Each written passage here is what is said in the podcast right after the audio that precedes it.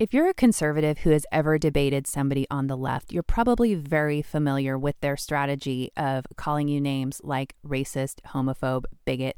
They love to sling insults at their opponent on the right when they don't have a legitimate debate to fall back on.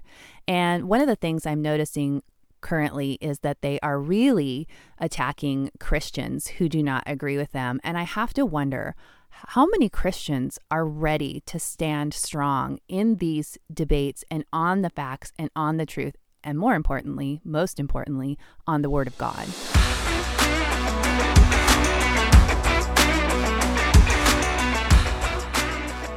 Hi, I'm Julie Barrett, and you're listening to the Woman's Splaining podcast. I'm also the founder of Conservative Ladies of Washington.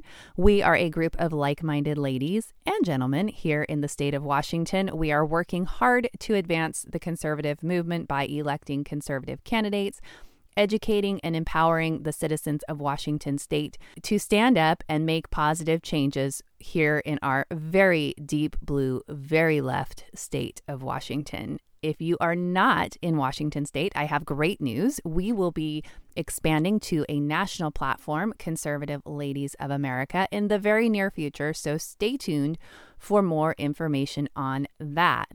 Well, if you are someone who uses social media quite a bit, you may get involved in debates with people on the left from time to time. I used to get involved in these time suck, energy suck debates with strangers on the internet far more than I do today. I've definitely learned my lesson and I've learned that it is not a good use of time or energy to debate with people who are not going to see things my way, who don't even want to have a debate based on facts. Well, one of the things that I have noticed becoming increasingly more common is that people on the left, if they know that you're a Christian, they will take the facts that you present. If you do not agree with them, they will take your facts that you present and they will use that against you and use that against your Christianity. They will attack your Christianity. They'll basically tell you that you're a miserable Christian and that that's not what Jesus would do. And Jesus loves everybody and you're not being very loving. Well, this concerns me because a lot of people I know, a lot of Christians that I know and that I'm friends with, they don't want these kind of attacks. And I'm not saying I do. I'm not saying I want to take these kind of attacks.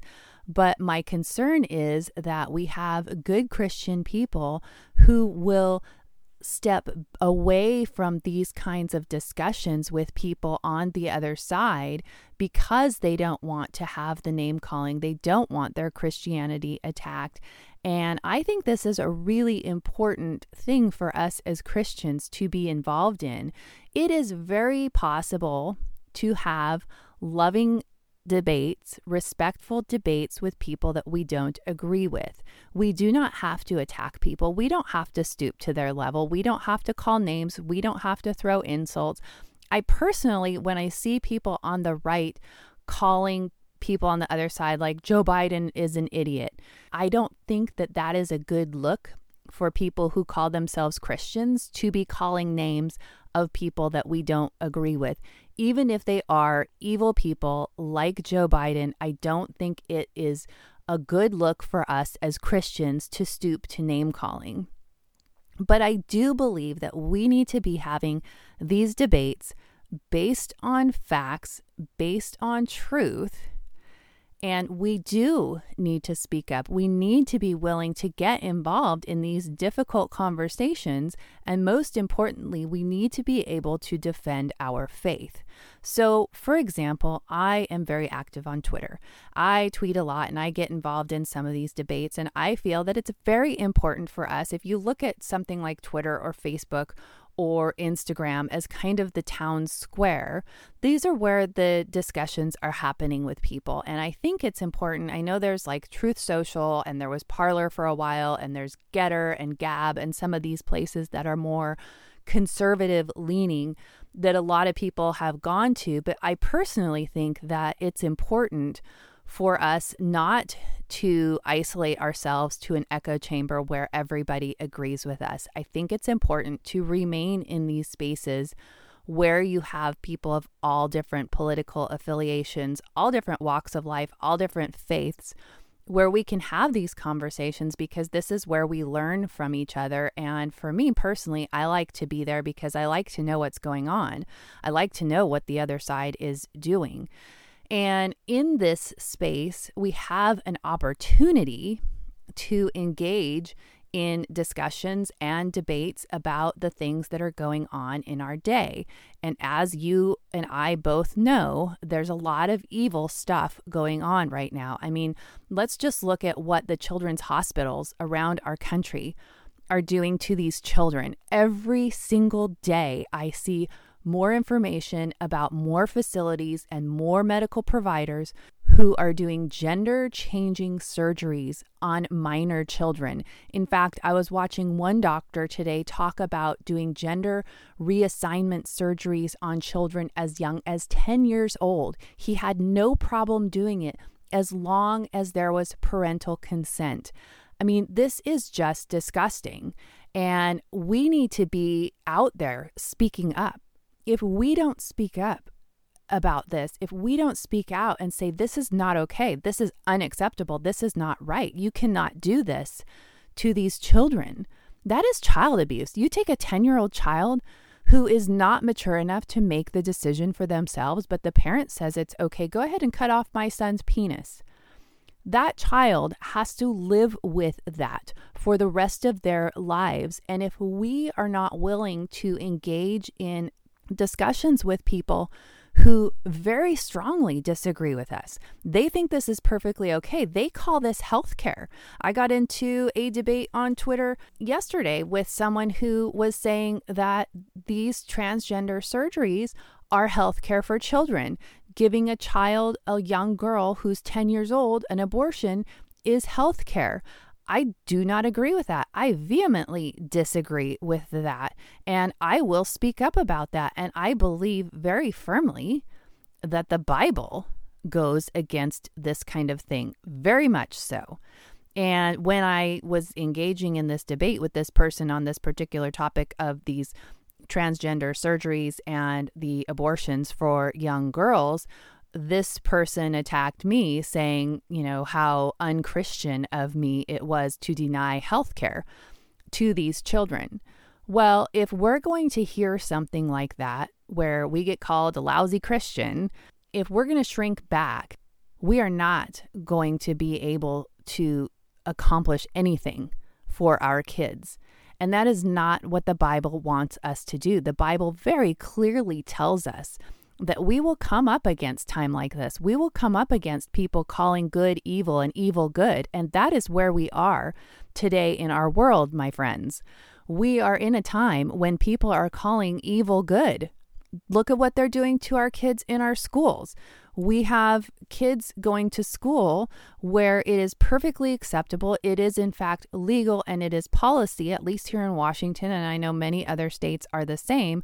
They call it gender inclusive schools. And among their guidelines are to ask students what their preferred pronouns are, what gender they identify as, what name they would like to be called, and then they keep that information secret from the parents. It is all confidential. And so the student is at school living their life as one thing, and then they go home and they're living their life as a completely different identity. This is evil. To it's hard enough being a kid and to encourage these kids to have multiple identities. This, if they're not already struggling with mental issues, these kinds of things will create mental issues. It creates chaos and confusion in their young minds that already have enough to deal with. And if we as Christians can't stand up and speak out against this and be prepared for the attacks that will surely come our way when we do speak out, we are not doing our job as Christians. If we're not willing to do that, then we are not doing our jobs as Christians because I do believe that God is calling on us to be speakers of truth, to be salt and light. We know the truth we need to protect these children. If we aren't willing to stand up and speak up, if we, the people of God, are not willing to stand up and stand in the gap for these kids, who else is going to do it? And I feel that we are in a point in this time in our country, in our world, that we are, you know, I, I believe that, you know, we are going to have to answer for the way that we responded to this. When the you know when the end comes and we stand before Jesus I want him to say, Well done, my good and faithful servant. You did what I called you to do. If you are seeing something, you must say something. If you see the evil going on, you cannot turn a blind eye to it. As I was thinking about these attacks that and I see, you know, people that I follow on Twitter are also Christians typically that are also speaking truth and they're coming under the same sorts of attacks and so I kind of witness this and and see these tweets go back and forth among other people that I know and it's a common tactic. It used to be, you know, racist, you're a racist, you're a homophobe and and now it's it's still those, but now it's also you're a bad Christian. And I was reading in uh, 2 Timothy 4 I charge you, therefore, before God and the Lord Jesus Christ, who will judge the living and the dead at his appearing and his kingdom, preach the word.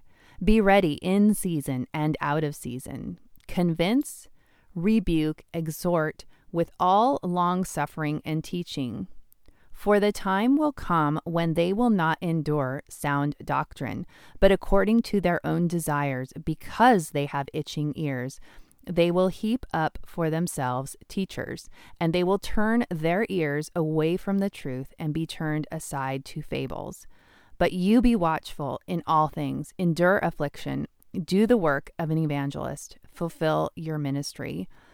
And this passage really spoke to me because it's always comforting to me to look at the Bible and see that what we're experiencing right now is not unexpected. It is no surprise to God. He knows the end from the beginning, and He knew that we were going to walk through these days. And that gives me a lot of comfort. And when I can refer back to Scripture, it really gives me encouragement and it really gives me the inspiration that I need to stand strong and to keep speaking truth and also to encourage you to speak truth. I believe that we are living in this time and we're seeing it every day. We're seeing so many different churches. I think I know the Lutheran church and uh, I forget if it's the Baptist church or the Presbyterian church, but we're seeing a lot of denominations who have adopted the LGBTQ inclusion stuff. They're also adopting the Black Lives Matter and a lot of the critical race theory ideologies into their church.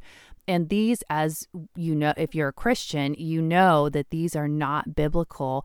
It is very disturbing to see so many of these churches fall away. There are several churches in my area that that fly the pride flag outside of their buildings. And, you know, it's again, it brings comfort to me that we know scripture tells us that this is going to happen and there's going to be false teaching and false teachers and false doctrine. And the people with their itching ears, they're going to want that. And we see that all over in our society today. And so it's no surprise, but the word of God is clear on what we are supposed to do. We are supposed to speak truth regardless of what kind of afflictions come our way.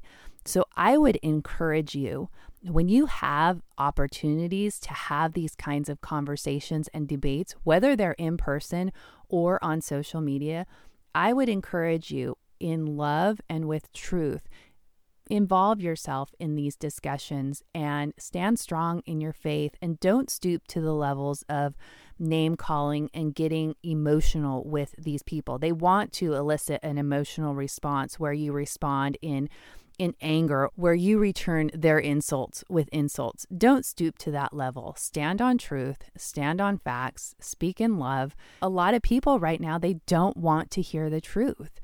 And we need to as much as possible, speak truth in love, just like it tells us in the Bible. And I would encourage you to not back down from speaking out and speaking the truth just because someone wants to put you in the corner and make you shut up and call you a bad, naughty Christian. So stand strong and continue to speak truth. These are really important conversations that we need to be having. Well, I want to shift gears just a little bit. Uh, another thing that I have been thinking about lately is the the GOP and the lack of messaging. as we come up on this midterm election, I feel more and more like there's not going to be a red wave. And I get really discouraged about the GOP and their lack of messaging. I was talking with my friend Tyler on an episode we did together last week. And he said something that really resonated with me and has really been sticking with me. You know, with President Trump, he gave us something to vote for. He told us exactly what he was going to do. And that got people excited. People wanted to get on board with his mission. And we did. You saw people turn out in droves, landslide. We don't have anybody on our side right now that's really coming out clearly with a message to give citizens something to vote for. The Democrats are very good at making campaign promises, and they have been very good at delivering on those campaign promises. They have given their side something to vote for. They have very clearly delivered. And whether or not we agree with what they've delivered, and honestly, I'll say I think that what they've delivered has really been so detrimental to our country. And now we're in this place of I don't know how we come back from this because they've delivered so much garbage and hurt our country and our citizens so much. But they spin it in a way that the people on their side really appreciate that you made this promise to forgive my loan debt and you did it. So I'm going to keep voting for you. And with Roe v. Wade being overturned and the abortion issue, they're using that to their advantage people on our side are so afraid to take a clear stand on one side or another. They want to walk in the middle. They want to be that squishy person. You know, Tiffany Smiley is running for Senate here against Patty Murray, and she put out an ad last week. And in that ad, she said, I'm pro life, but I wouldn't support a federal ban on abortion. Well, that's very squishy. That's not a clear stance. It's very contradictory.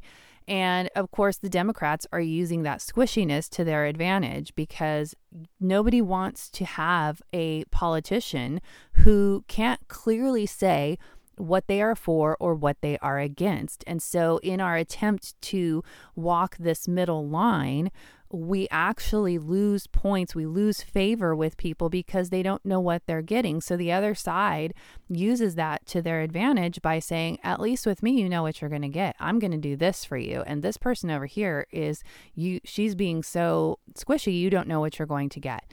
And I think we're seeing that with a lot of people in the GOP. There are a lot of talk, you know, they're going to have conversation, you know, they talk about what they're going to do. We're going to have a hearing about this or we're going to have a hearing about that. But they don't have any concrete plans.